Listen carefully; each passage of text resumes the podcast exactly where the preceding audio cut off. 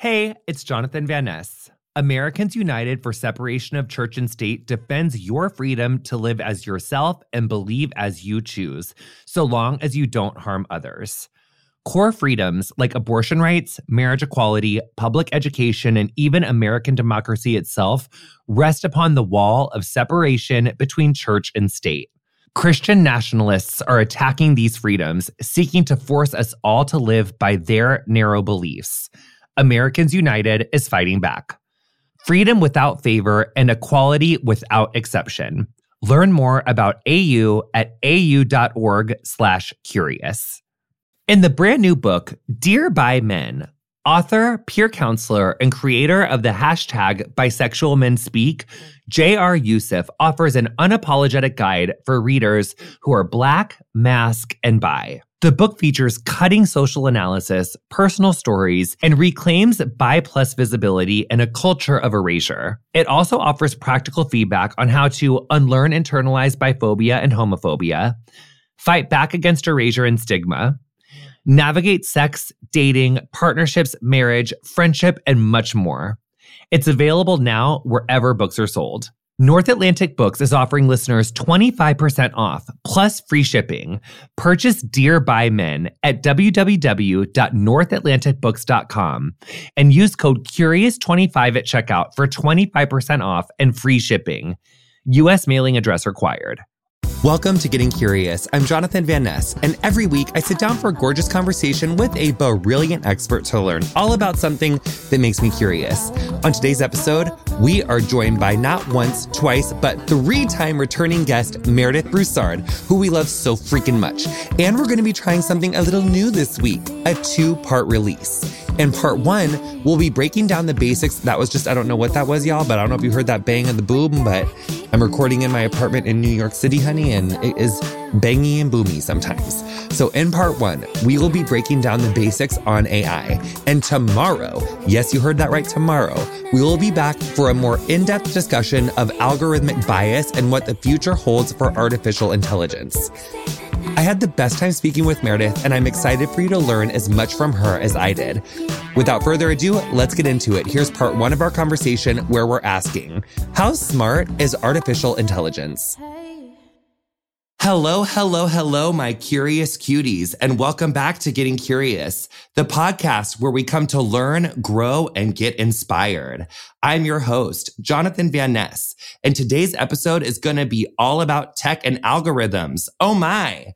But before we dive into that, let's take a moment to bask in the glory that is today. We made it. We're here we're breathing and we're ready to learn something new.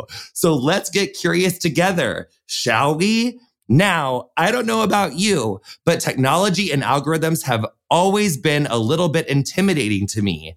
They seem like these mysterious things that only the tech wizards fully understand. But that's exactly why I'm so excited to have our guest today, Meredith Broussard, join us. Meredith is a computer scientist and journalist who's here to help us demystify the world of tech and algorithms. She's written a new book called More Than a Glitch, and it's all about how these algorithms can sometimes perpetuate bias and inequality. We're going to be talking about everything from facial recognition technology to self driving cars and learning how we can make sure that these technologies are serving all of us, not just a select few. So get ready to have your mind blown because we're about to get curious with the brilliant Meredith Broussard. Full disclosure, uh, first of all, welcome. And also, everyone, if you are scratching your fucking head right now, wondering why I am talking like that, you should know the following. That introduction was written by Chat GPT. Our prompt was script Jonathan's opening monologue for an episode of Getting Curious with Jonathan Van Ness. Episode will feature an interview with Meredith Broussard about her new book, More Than a Glitch. Honey, wasn't that fucking interesting that it thinks that I talk like that? I had my mind blown just as the monologue suggested. So just so you all know, so obviously, like you must remember Meredith, unless you've been under Getting Curious Rock. She's one of our favorite guests. She also is joining a very elite club of like three time returning people. If y'all have not listened to our first two episodes, maybe listen to the rest of this one and then you go back and listen because I don't want us to get off track.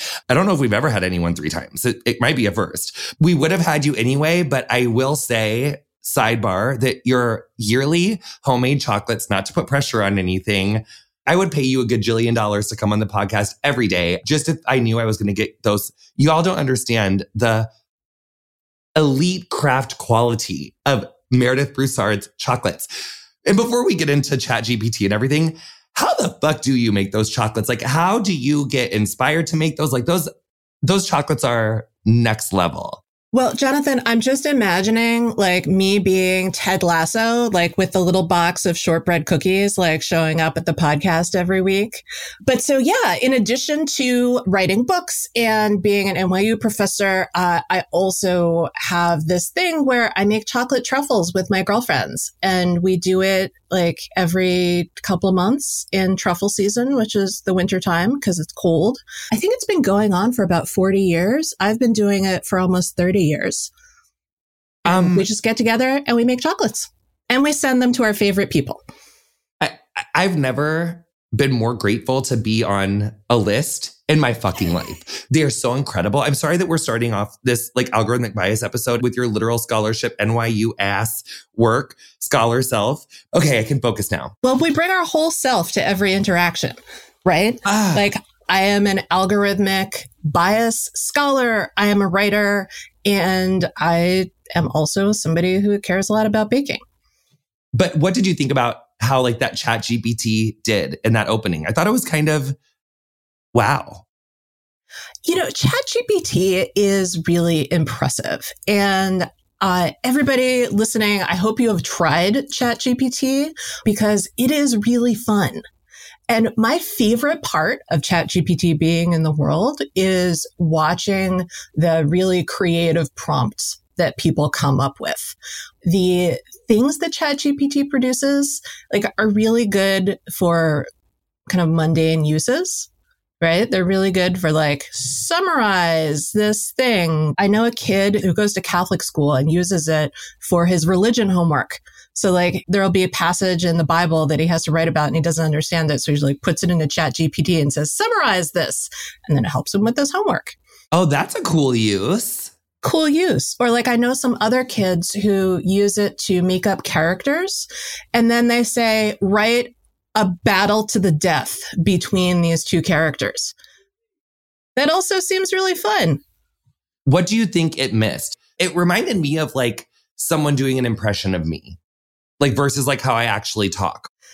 So the the kind of core voice of chat gpt a professor was recently quoted as saying it sounds like a 35 year old compliance lawyer so if a 35 year old compliance lawyer tried to imitate uh, JVN style, I think that's that's what we would get. I mean, we had some cliches in there, right? We had mind blown. I lulled at the podcast where we come to learn, grow, and get inspired. That was that made me, even though I, I guess that is what we're doing, but I was like, I hope that people didn't like click the podcast off like at the beginning, being like, did Jonathan like what happened? Like, when did they start like talking like this? I thought it was like genius. I also thought this was really interesting that we edited out, but our chat GPT messed up the subtitle of your book. Rather than saying confronting race, gender, and ability bias in tech, chat GPT gave your book the title, How to Fix the Hidden Failures of AI. So that's not bad in terms of a guess about what the book is about. So I think to, to look at what went wrong there, we have to look at how ChatGPT works. Right. So the way that it works is they took something like 176 billion parameters. I'm sorry, I'm freaking out. That's like the biggest number I've ever heard. So they took 176 billion parameters. Like, does that mean that someone was like putting in like a binary code to like program chat GPT and there was like 176 billion things they had to like, like, what does that mean?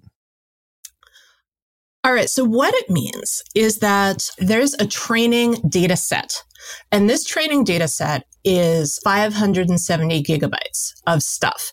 It's books, it's articles, it's chat logs, it's crap sourced from the web broadly. It's the entire corpus of Reddit, whatever you can scrape from the open web. And so they take this and put it into the computer, right? And say, computer, show me what the patterns are in this gigantic text corpus. And the computer says, oh, yeah, sure. Okay. Because the computer is really good at recognizing patterns, mathematical patterns. And so then once the data is fed in, once the computer recognizes the patterns, it has what's called a model. And the model can output text. And the way it works is you prompt it and then it makes predictions about what the next word should be in the sentence. And you do that enough times, you have coherent sentences. So when they put all that stuff into like what would become chat GPT or whatever, like when they put that into the computer, is it like pressing equal on a graphing calculator and it immediately tells you? Or did that take like six months of them inputting it? Like how long did that take? Or do we even know?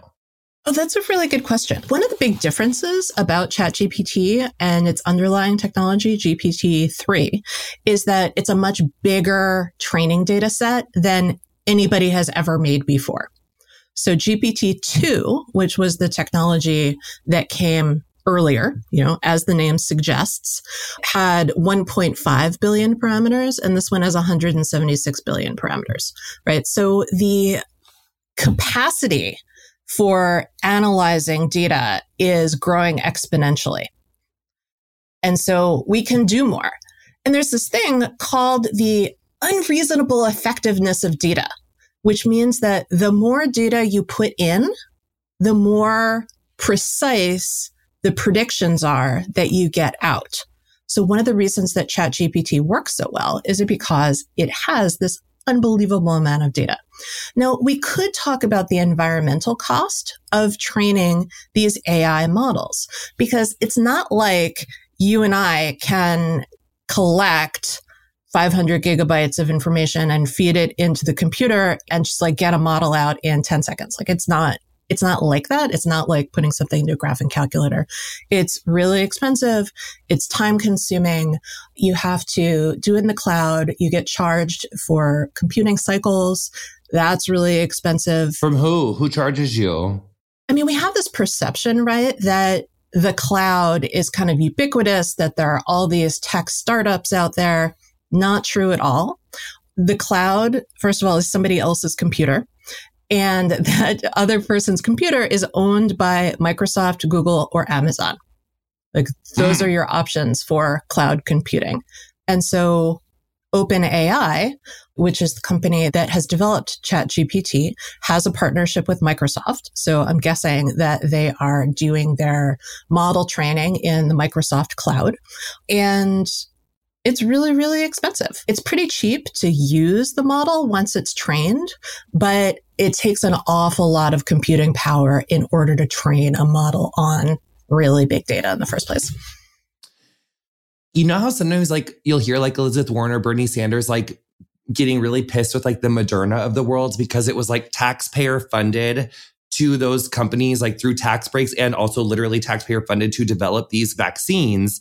And then for them to turn around and like raise the price by like a gajillion percent or whatever, it's like, those were taxpayer funded. So like, wouldn't like Microsoft and Google and Amazon get like massive corporate tax breaks? And like, it's like the people that can't access those technologies and can't access those services or the very people that those sort of AI predictive things like may leave out or not include, like they're giving some sort of equity to it and then not getting to use the benefits.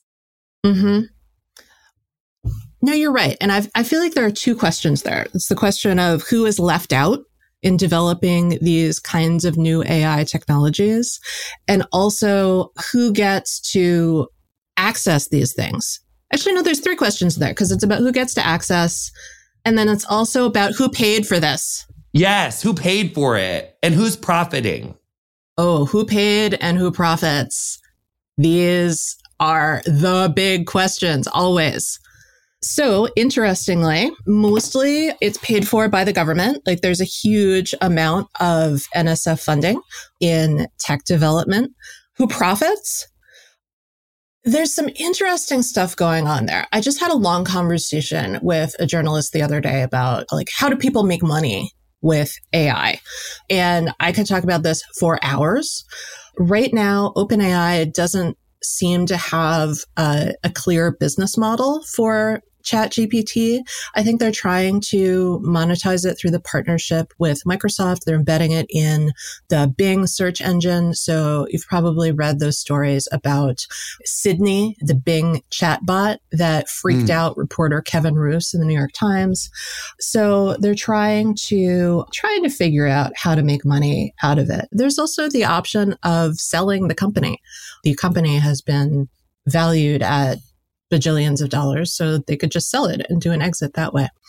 So the question of who paid and who profits is usually like it was paid for with government money and venture capital money.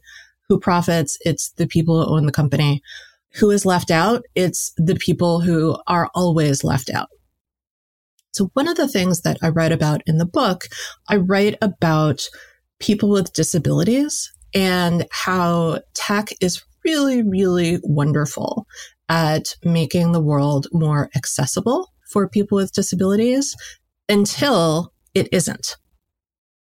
Right. So we have things like text to speech and we have things like Google Maps that can help you navigate. But Google Maps navigation doesn't work, for example, if you are underground in the New York City subway right? So if you're blind and you're relying on Google Maps to give you voice directions, then it's going to work above ground. It's not going to work so well underground, right? So like we can't expect tech to be the magic bullet. And we should also embrace the fact that tech allows somebody who's blind to navigate the city better and more independently. It also makes me think like, wouldn't there be a fair amount of AI generated text already on the internet. So of those 176 billion parameters, like how do we know that they're not using like AI or like non-human generated speech anyway to base those parameters like off of? Oh my God. So you're saying there's AI written stuff out there and then the AI is getting trained on the AI written stuff. Yes. Like, wouldn't that be supplementing it? I, there is a lot of AI written stuff out there. So the previous generation of AI written text was generally created using something uh, called natural language generation. And the most popular natural language generation programs were basically like Mad Libs. Right. So news organizations use these a lot. The AP uses it for automatically writing earnings reports based on stock earnings. So like when McCormick Spices announces their quarterly results, like you could have a human being write the same story every single time, or you can have the computer write the story automatically and the human just checks it and says, oh yeah, fine.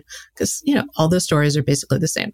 Bloomberg uses automated writing a lot for, uh, you know, doing short paragraphs uh, summarizing movements in the financial markets. And so it's like Mad Libs because you write the skeleton of the story, like a human writes the skeleton of the story, and then you just plug in the numbers as they come. And if the earnings for McCormick Spices are up, then you use the phrase McCormick's earnings were up. And then if McCormick's earnings were down, like use if then logic to write the sentence McCormick's earnings were down this month. It's right. cool, but it's not it's not like Skynet. It's not like the the kind of dramatic AI that you might imagine from like watching Star Trek or Star Wars or Terminator or whatever.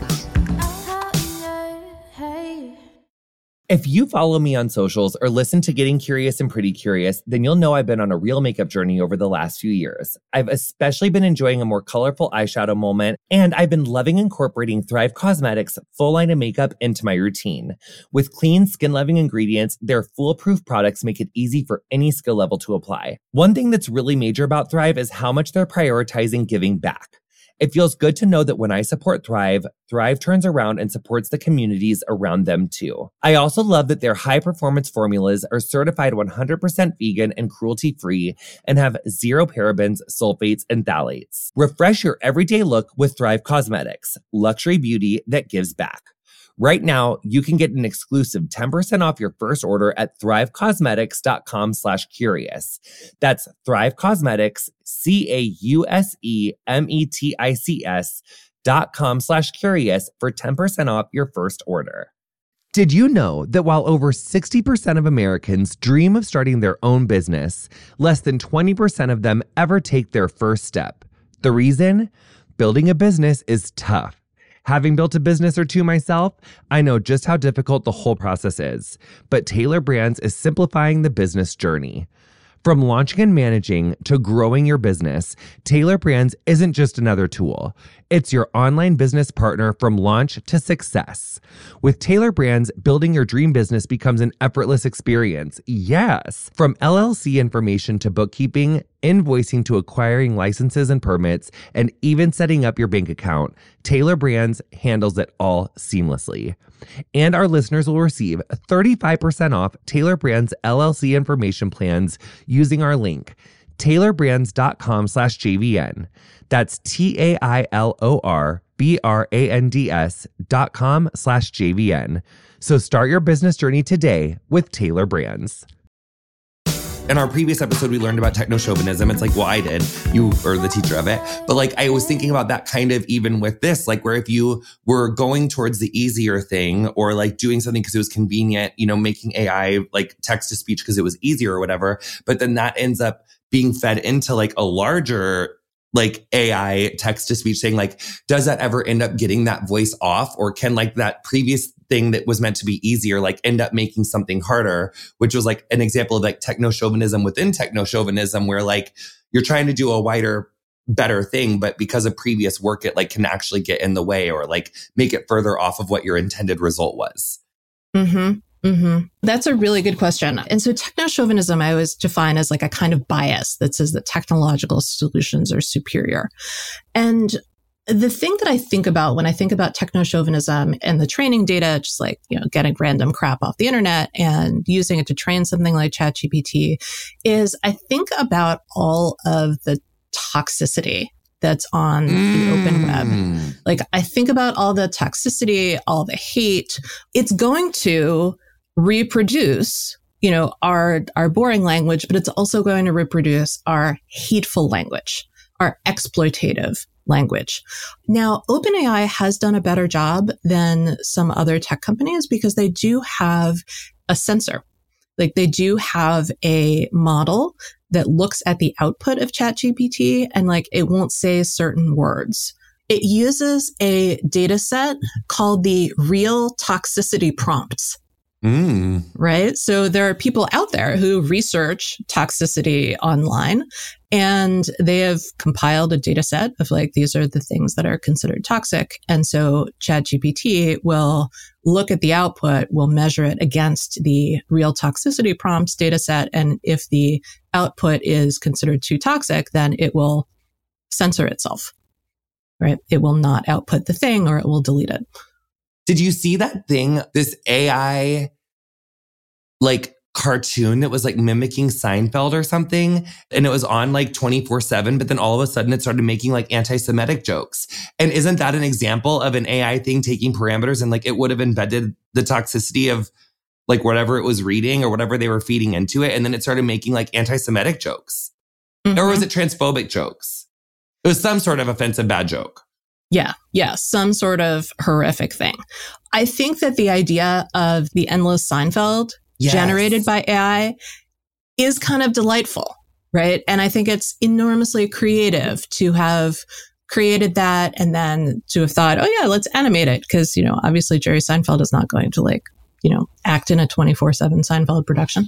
However, all of the bad things about humanity are reflected in the training data that was used to feed the AI that generates the thing. And so the longer the AI runs, the more likely it is that it's going to break down and start spewing hate. Right. So we see this in things like Microsoft a few years ago had a bot called Tay that they released on Twitter. And the idea was that people would interact with Tay and it would learn from the interactions and it would you know, interact with people on Twitter in a human like way.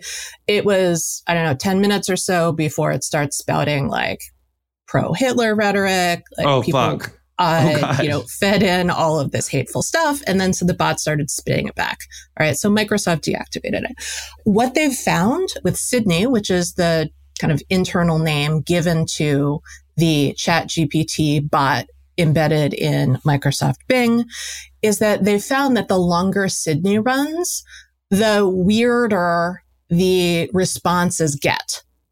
So the story I mentioned before, Kevin Roose, New York Times reporter, interacted with Sydney and it ended up asking him to leave his wife and like have a passionate affair with it, Sydney. Which is flattering, but it is a lot. Like, thank you. But like, who told you to talk to me like this, you weird computer?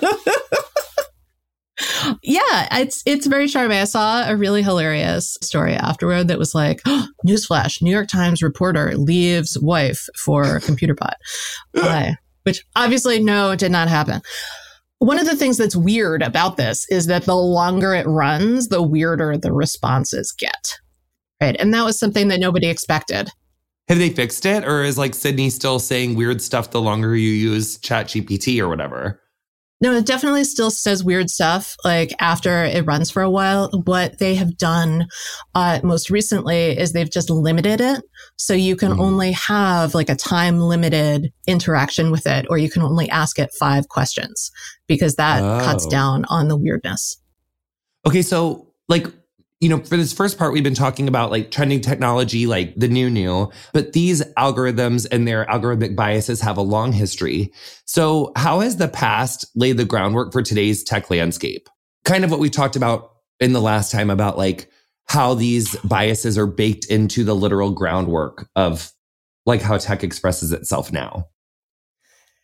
For a long time there was this perception that tech was was new, that it reflected a better world, that it was something superior to what we have already. And now it's become really clear that well our Current AI technologies are merely trained on data about the past. And so what they're doing is they're reproducing all of the bad stuff about the past. They're reproducing financial discrimination right? So we have things like mortgage approval algorithms, which are trying to automatically determine if you are eligible for a mortgage to buy a house. Well, guess what? In the United States, we have a really long history of financial discrimination against people of color. And so the markup did an investigation and they found that mortgage approval algorithms were 40 to 80% more likely to deny loan applicants of color than they were to deny their white counterparts. That is fucking crazy. Isn't that terrible? So that means that like especially on the higher end of that like 80% like that means that like four out of five black people were getting denied mortgage approval. Like one in five. Like that is not good chances. We're told from such a young age that like home ownership is like the American dream and it's like it is the thing that you need to do. So then when you find something and you love it and then to go all the way to the part in the process where you go to get a mortgage and then have it get denied, like that is like a big deal. And I actually have like chills on my like all sort, like I just, my, legs, my arms, like, cause like that is just so heartbreaking. And to think about how hard you work and it's even harder for black people to do because of the like country's financial atrocities that have been committed against black people. But, and then to have all of that like history of redlining baked into our algorithms, like that no one thought like, oh, wait, like there is a lot of shit in how we've approved like loans previously to this. So let's make sure we're not baking fucking the information of redlining into our goddamn algorithms. I didn't even know about the mortgage ones. Oh, it's horrifying. And homeownership is a major way of building generational wealth. Fuck yes, it is. And that has been, you know, denied to black and brown people historically in the United States. And so these algorithms are just perpetuating that. It's a big problem. And so I think that the people who build these algorithms need to think harder uh, about what the algorithms are doing, need to audit the algorithms to check if this mm. is happening, which it inevitably is. The people who are promoting these algorithms saying, oh, yeah, this is going to be better. We're going to save you so much money and it's going to be so efficient. Those people need to kind of take a step back and slow down and say, okay, are your algorithms actually doing the things that you claim? And just overall, we need to be so much more critical of algorithms. We need to not rush into using AI. And we also need to audit the AI systems that are out there. Now, okay, I realize that sounds kind of boring, like talking no. about auditing and compliance. Like most people's eyes glaze over. I wrote audit and circled it four times. So is there no auditing process now? I'm so glad you asked. We do have the ability to audit systems. There are some amazing people out there who are doing work about the question of how do we audit algorithmic systems. Uh, we have Julia Angwin's work at ProPublica and at the markup. We have methods developed by the markup for auditing algorithms, which is basically you look at the inputs, you look at the outputs, and you measure whether uh, it is more likely statistically that say a person of color would be denied versus you know, versus a white person. We've also got people like Cathy O'Neil. I've worked with Cathy O'Neil and her company ORCAA on doing algorithmic auditing. Deb Raji, who worked a little bit with Dr. Joy Buolamwini in the Gender Shades project done by the Algorithmic Justice League. Uh, Deb Raji is doing some amazing work around algorithmic auditing. So these, these methods are out there. They're not hugely well known yet, but they do exist. And so government wise, there was something that was just published called the Blueprint for the AI Bill of Rights. This was mm. something that came out of the Office of Science and Technology Policy under Alondra Nelson. And the Blueprint for the AI Bill of Rights says, listen, algorithms are increasingly being used to make decisions on our behalf and US citizens have rights relative to algorithmic systems. So one of the things that this uh, blueprint proposes is that if there is an algorithmic system that has made a decision against you, you would have the right to a complete explanation of what happened, and you would have the right to contest the decision, and you would have to have a reasonable chance of succeeding. I love that. Isn't that great? I'm not going to stop treating myself anytime soon but I should stop paying for me time with whatever credit card is in my wallet. NerdWallet lets you compare top travel credit cards side by side to maximize your spending. Some even offer 10 times points on your spending. So what could future you do with better rewards? A free flight? Sign me up. Room upgrades? Yes, please. Compare and find smarter credit cards, savings accounts, and more today at nerdwallet.com. NerdWallet. Finance smarter. Reminder, credit is subject to lender approval and terms apply. Let's face it, I'm not going to stop treating myself anytime soon, and neither should you. But what I should stop doing is paying for me time with whatever random credit card is in my wallet. NerdWallet lets you compare top travel credit cards side by side to maximize your spending. Some even offering 10 times the points on your spending. So what could future you do with better rewards? Honey, is it like a gorgeous free flight that you would have had to have paid for, but honey, you're saving that flight money? Is it a gorgeous room upgrade? Is it like a gorgeous like two bedroom suite instead of a one bedroom suite so your like in-laws or like your friend could stay over there in that room so you don't have to like hear them doing whatever with what they're doing in your your guys' room? Is it like really adulting? Oh, I love adulting. And you know what else I love? Is not waiting to make smart financial decisions. I also love paying my credit cards off in full every month because like yes good credit. So let's like do try to do that and like making responsible decisions which we love. Um but anyway don't wait to make smart financial decisions. Compare and find smarter credit cards savings accounts and more today at nerdwallet.com nerdwallet. Finance smarter. Reminder credit is subject to lender approval and terms apply this sticky sneaky ass motherfucker. Francis Galton, this ghost from 1790s Christmas racist past won't leave us alone, honey. What does he have to do with this shit? Why why is his crusty 1790 fucking ass? Why is he still up in these algorithms? Well, so let's back up. So Francis Galton, not only related to Charles Darwin, but also one of the founders of the field of statistics. So Galton gives us the concept of correlation. No, no. Meredith, no, I can't. I didn't know I knew eugenics. I didn't know he invented goddamn statistics. Yeah, early statisticians, like they're all up in the eugenics. It's terrible. Fuck! I'm freaking out. No. It's fine. I'm not, I'm gonna, I'm sorry. This is me processing something. I literally thought I knew what you were gonna say, but I didn't. I was like, yeah, eugenics, we know, but I didn't. Wow. Statistics. I actually have the chills in my groin and on my triceps. Am I sick? I'm gonna stop talking now. We don't interrupt NYU professors when they're about to teach us stuff. Please continue with his statistician fucking crusty racist ass. Okay, we're ready. Yeah, his crusty racist ass did do some very important work in developing the field of statistics. It, you know, developed a fundamental concept that we still use today. Like all of our AI and data science is based on, you know, using the statistical concept of correlation.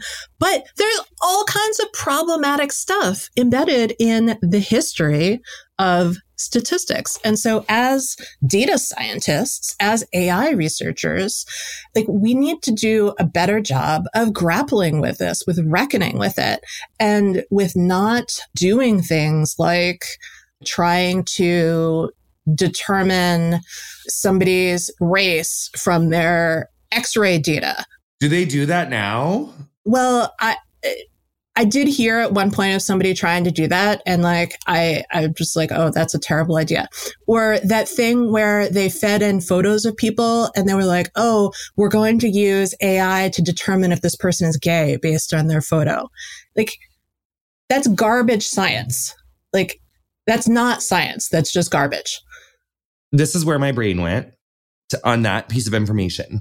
Statistics like what are the statistical odds of X, like statistics, right? Which also is to say what's the probability of something. And so in like a mortgage algorithm thing, what's the probability or what are the, statistics that this is going to default if the person can afford it, whatever. Like whatever those input numbers were, it's like the whole BMI thing. Like if the people were only using a certain strict subset of data to predict what you should be within and they didn't use like a wider pool of people or like a larger pool of people, then of course it's going to have like a more limited expectation of what an outcome would be or what health is if it's only using like a very restricted thing in the first place. And because this man literally invented eugenics, you guys, like this is, it's giving smoking gun. We have this idea that science is this infallible thing operating on an island of truth that our opinions are not able to touch. And if you look at like eugenics and like using those crazy like World War II things of that Heimlich guy or whatever the fuck his name was about, you know, studying skulls and sizes and this and that, that is junk science. 100% racist. All the way motherfucking racist. So anyway, I'm so sorry. I just almost sweat out my blow dry. I'm freaking out. So I'm going to ask my question now, unless do you have anything to say based off of what I just freaked out about? Well, I think you're right. And one of the really difficult things here is that we need to separate the art from the artist, right? Like we use the concept of correlation, but we need to totally reject Francis Galton's eugenicist ideas. And I think we can also even look at the name of the fields that we've invented computer science, data science right? Like appending science on the end does make it seem like it's this, you know, this island of truth, this haven of objectivity. But really, all of the messiness of being human is tied up in the data that feeds our algorithmic systems. And so ultimately, computers are really good at solving mathematical problems and they're really bad at solving social problems. You've been listening to Getting Curious with me, Jonathan Van Ness. How amazing was that freaking episode, you guys? Our guest this week was Meredith Broussard. Stay tuned for part two of our conversation out tomorrow. In the meantime, you'll find links to her work in the episode description of whatever you're listening to the show on.